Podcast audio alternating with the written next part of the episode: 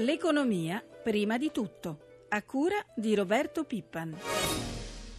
Mercoledì 23 aprile, ore 7 e 38, buongiorno da Vittorio Cota. In apertura alla vicenda all'Italia c'era grande attesa per il Consiglio di amministrazione di ieri. Si era parlato di scelte decisive, invece l'incontro, secondo indiscrezioni, sarebbe interlo- stato interlocutorio e dedicato solo all'illustrazione di una risposta alla lettera con le condizioni di Etihad messa a punto dalle banche azioniste Unicredit e Intesa e conterrebbe alcuni sì e alcuni no alle richieste di Abu Dhabi. Ricordo i punti in discussione, la riduzione del debito dell'Italia per almeno 400 milioni su un miliardo, il taglio di quasi 3.000 posti di lavoro, nuove norme sugli aeroporti lombardi e l'arrivo dell'alta velocità ferroviaria a Fiumicino. Ne parliamo con un manager di provata esperienza nel settore, l'ex amministratore delegato di Meridiana ed Eurofly, dalla quale è nata, ricordo, Meridiana Eurofly, Giovanni Rossi. Buongiorno, dottor Rossi. Buongiorno a lei e buongiorno ai radioascoltatori. Allora, la domanda che un po' tutti si pongono, si arriverà a questo matrimonio tra l'Italia ed Etihad? Ma la risposta è difficile, anche la trattativa mi sembra. E, certo, questa dilatazione dei tempi dimostra che effettivamente ci sono delle difficoltà.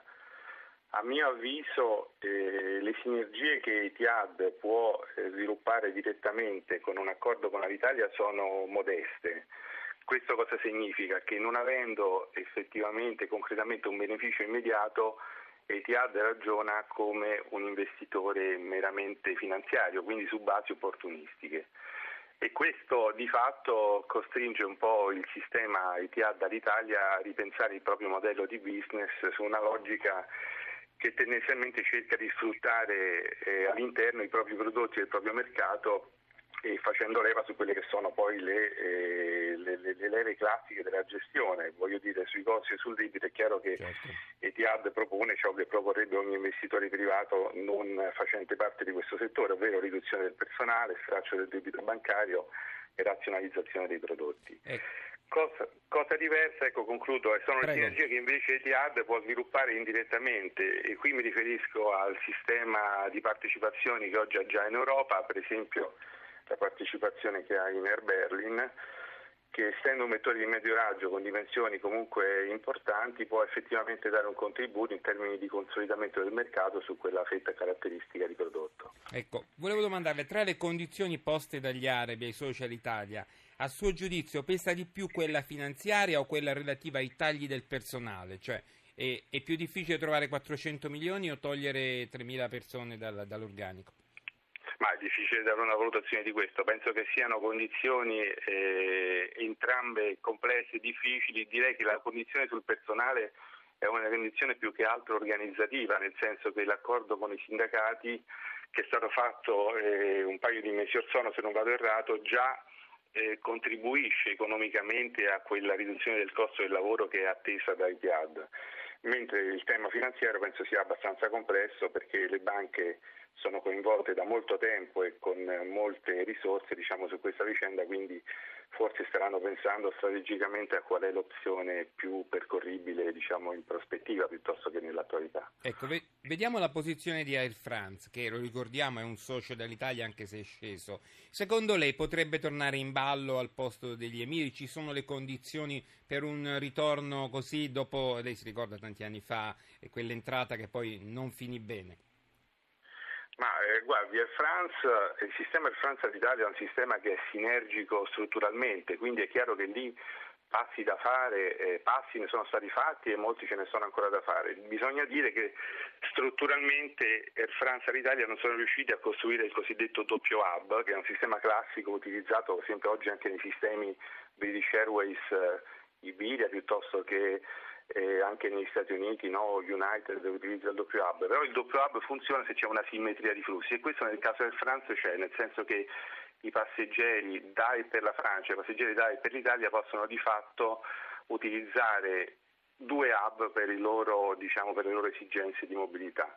Quindi direi che la, la, la, l'alleanza all'Italia-Francia è sicuramente un'alleanza che porta più vantaggi al sistema, ha delle difficoltà legate al fatto che la Francia probabilmente non ha voluto sviluppare il doppio hub perché forse non si è fidata fino in fondo del sistema Italia all'Italia. all'Italia. Senta, la liquidità di cassa di Alitalia si sta esaurendo, occorre far presto. A questo punto è importante la posizione del governo. Ricordiamo che il ministro Lupi è favorevole a, a questa intesa, a questo matrimonio con Etihad. Ma sa, qui si apre un discorso che forse richiederebbe una puntata eh, diciamo, dedicata e qui quando si parla di che l'Italia sia un asset strategico per il Paese si fa a mio avviso un'affermazione che ha poco significato, quantomeno superficiale, nel senso che il vero asset strategico oggi di Alitalia sono i collegamenti di lungo raggio.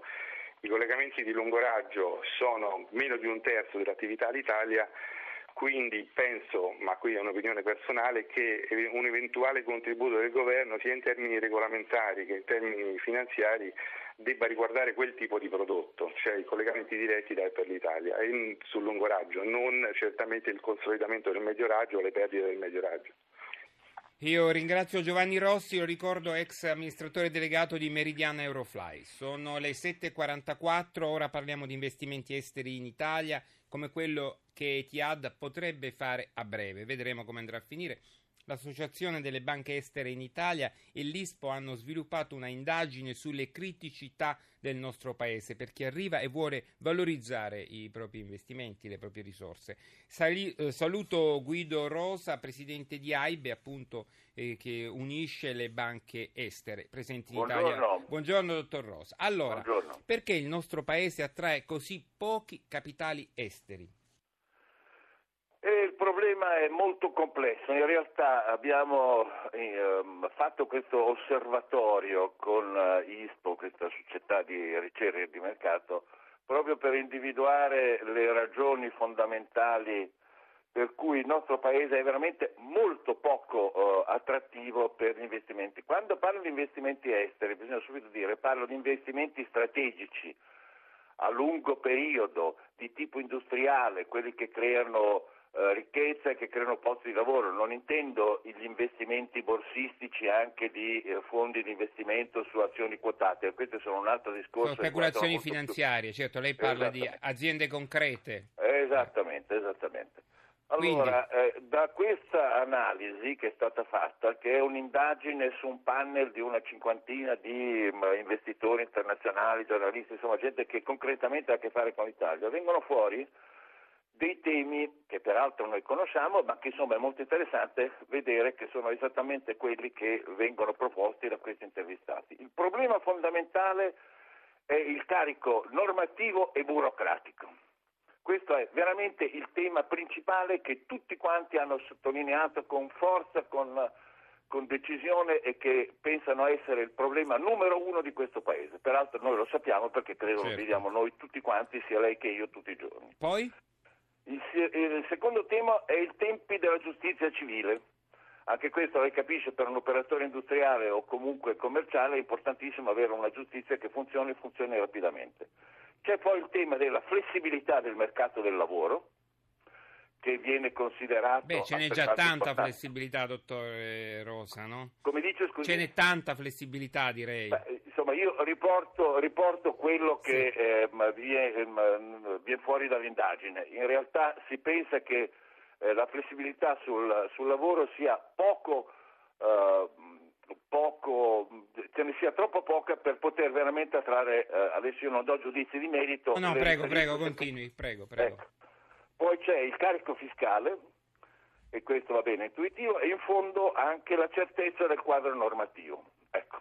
Ecco. Questa eh, questione della certezza del quadro normativo si riallaccia anche a un altro commento di carattere generale spontaneo, che è un po' di critica rispetto dire, alla mentalità prevalente in Italia, che è quella un po' dell'arrangiarsi, del fare i furbi, ma insomma questa è un po' la conseguenza del fatto che siccome il quadro normativo non è chiaro eh, deciso e preciso la gente si arrangia un po' come può. Ecco, questo è un po' il quadro. Bene. Di fronte a queste cose naturalmente ci sono anche alcuni aspetti positivi. Che per esempio quello della qualità delle risorse umane. Esattamente.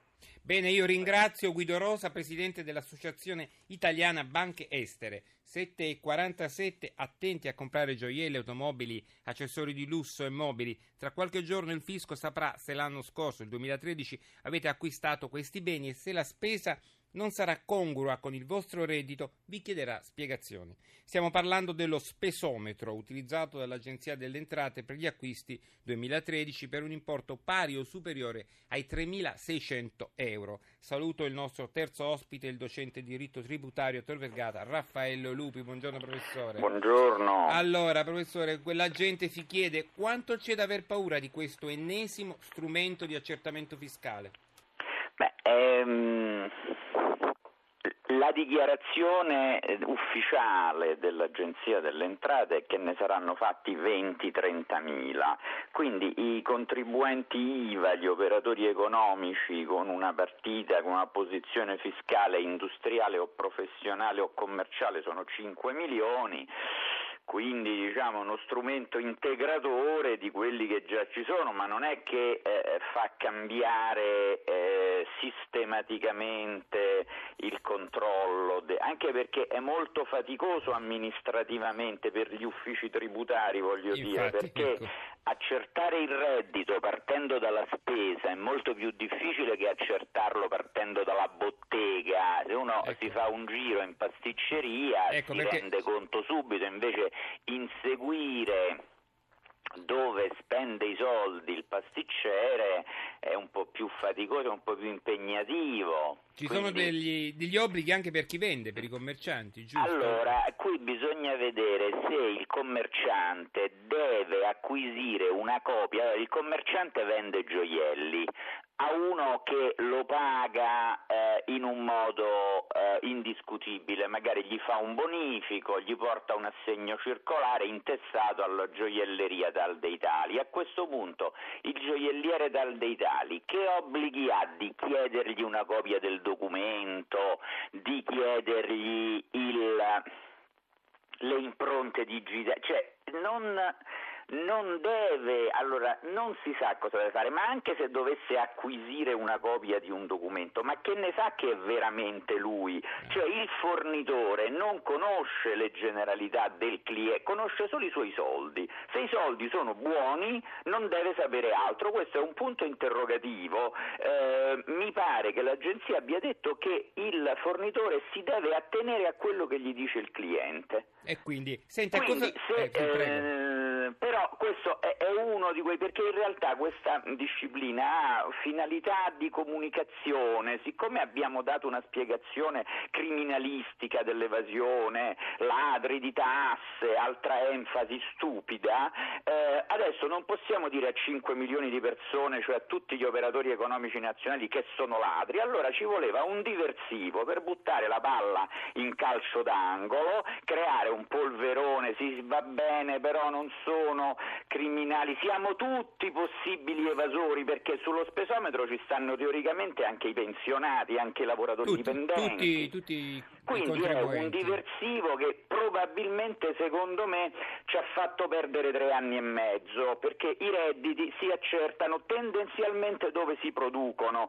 Se poi c'è quello che fa i lavori a domicilio presso i clienti, quindi non abbiamo una bottega, un luogo fisico, non sappiamo bene che fa, allora ben venga guardare la spesa. Ecco, Se dobbiamo mettere a punto quello che dichiara il pasticcere o il soggetto e non sappiamo bene se siamo sui 30.000, 50.000, 80.000 euro e magari c'è il SUV, la barca a vela, ottimo integrare. Bene, Però si parte dall'attività, tutti i paesi fanno così. Bene. Ringrazio il professor Raffaello Lupi, il tributarista. È il momento di andare in diretta con i mercati e con noi dalla redazione di Milano Alberto Barbagallo. Buongiorno. Buongiorno Vittorio. Partirei dalle borse asiatiche. Tokyo si avvia a chiudere con un rialzo dello 0,78%, Hong Kong finora cede lo 0,85% con la notizia del modesto rialzo dell'indice dei responsabili acquisti delle industrie cinesi, Shanghai meno 0,40%, Singapore meno 0,65%. Vediamo subito le previsioni di apertura in Europa. Beh, ricordiamo almeno che New York ieri ha messo a segno il sesto rialzo consecutivo, che in Europa Francoforte ha guadagnato il 2%, il nostro Fuzimib ha chiuso a più 1,49%. Stamattina si aspettano gli indici PMI dei responsabili acquisti delle aziende europee che anticipano l'andamento dell'economia. Prima è probabile qualche realizzo e a giudicare dai futures nelle borse si prospetta un avvio contrastato. Il livello dello spread? Lo spread è sceso ieri di 4 punti base a 155 punti, con rendimento effettivo dei nostri titoli decennali sui minimi storici al 3,09%, pressoché invariato il rendimento dei Bund tedeschi. Concludiamo con il cambio euro-dollaro. L'euro vale 1 dollaro, 38 e 16. Grazie Alberto Barbagallo dalla redazione di Milano, per oggi abbiamo concluso. Buon ascolto di Radio 1 Rai.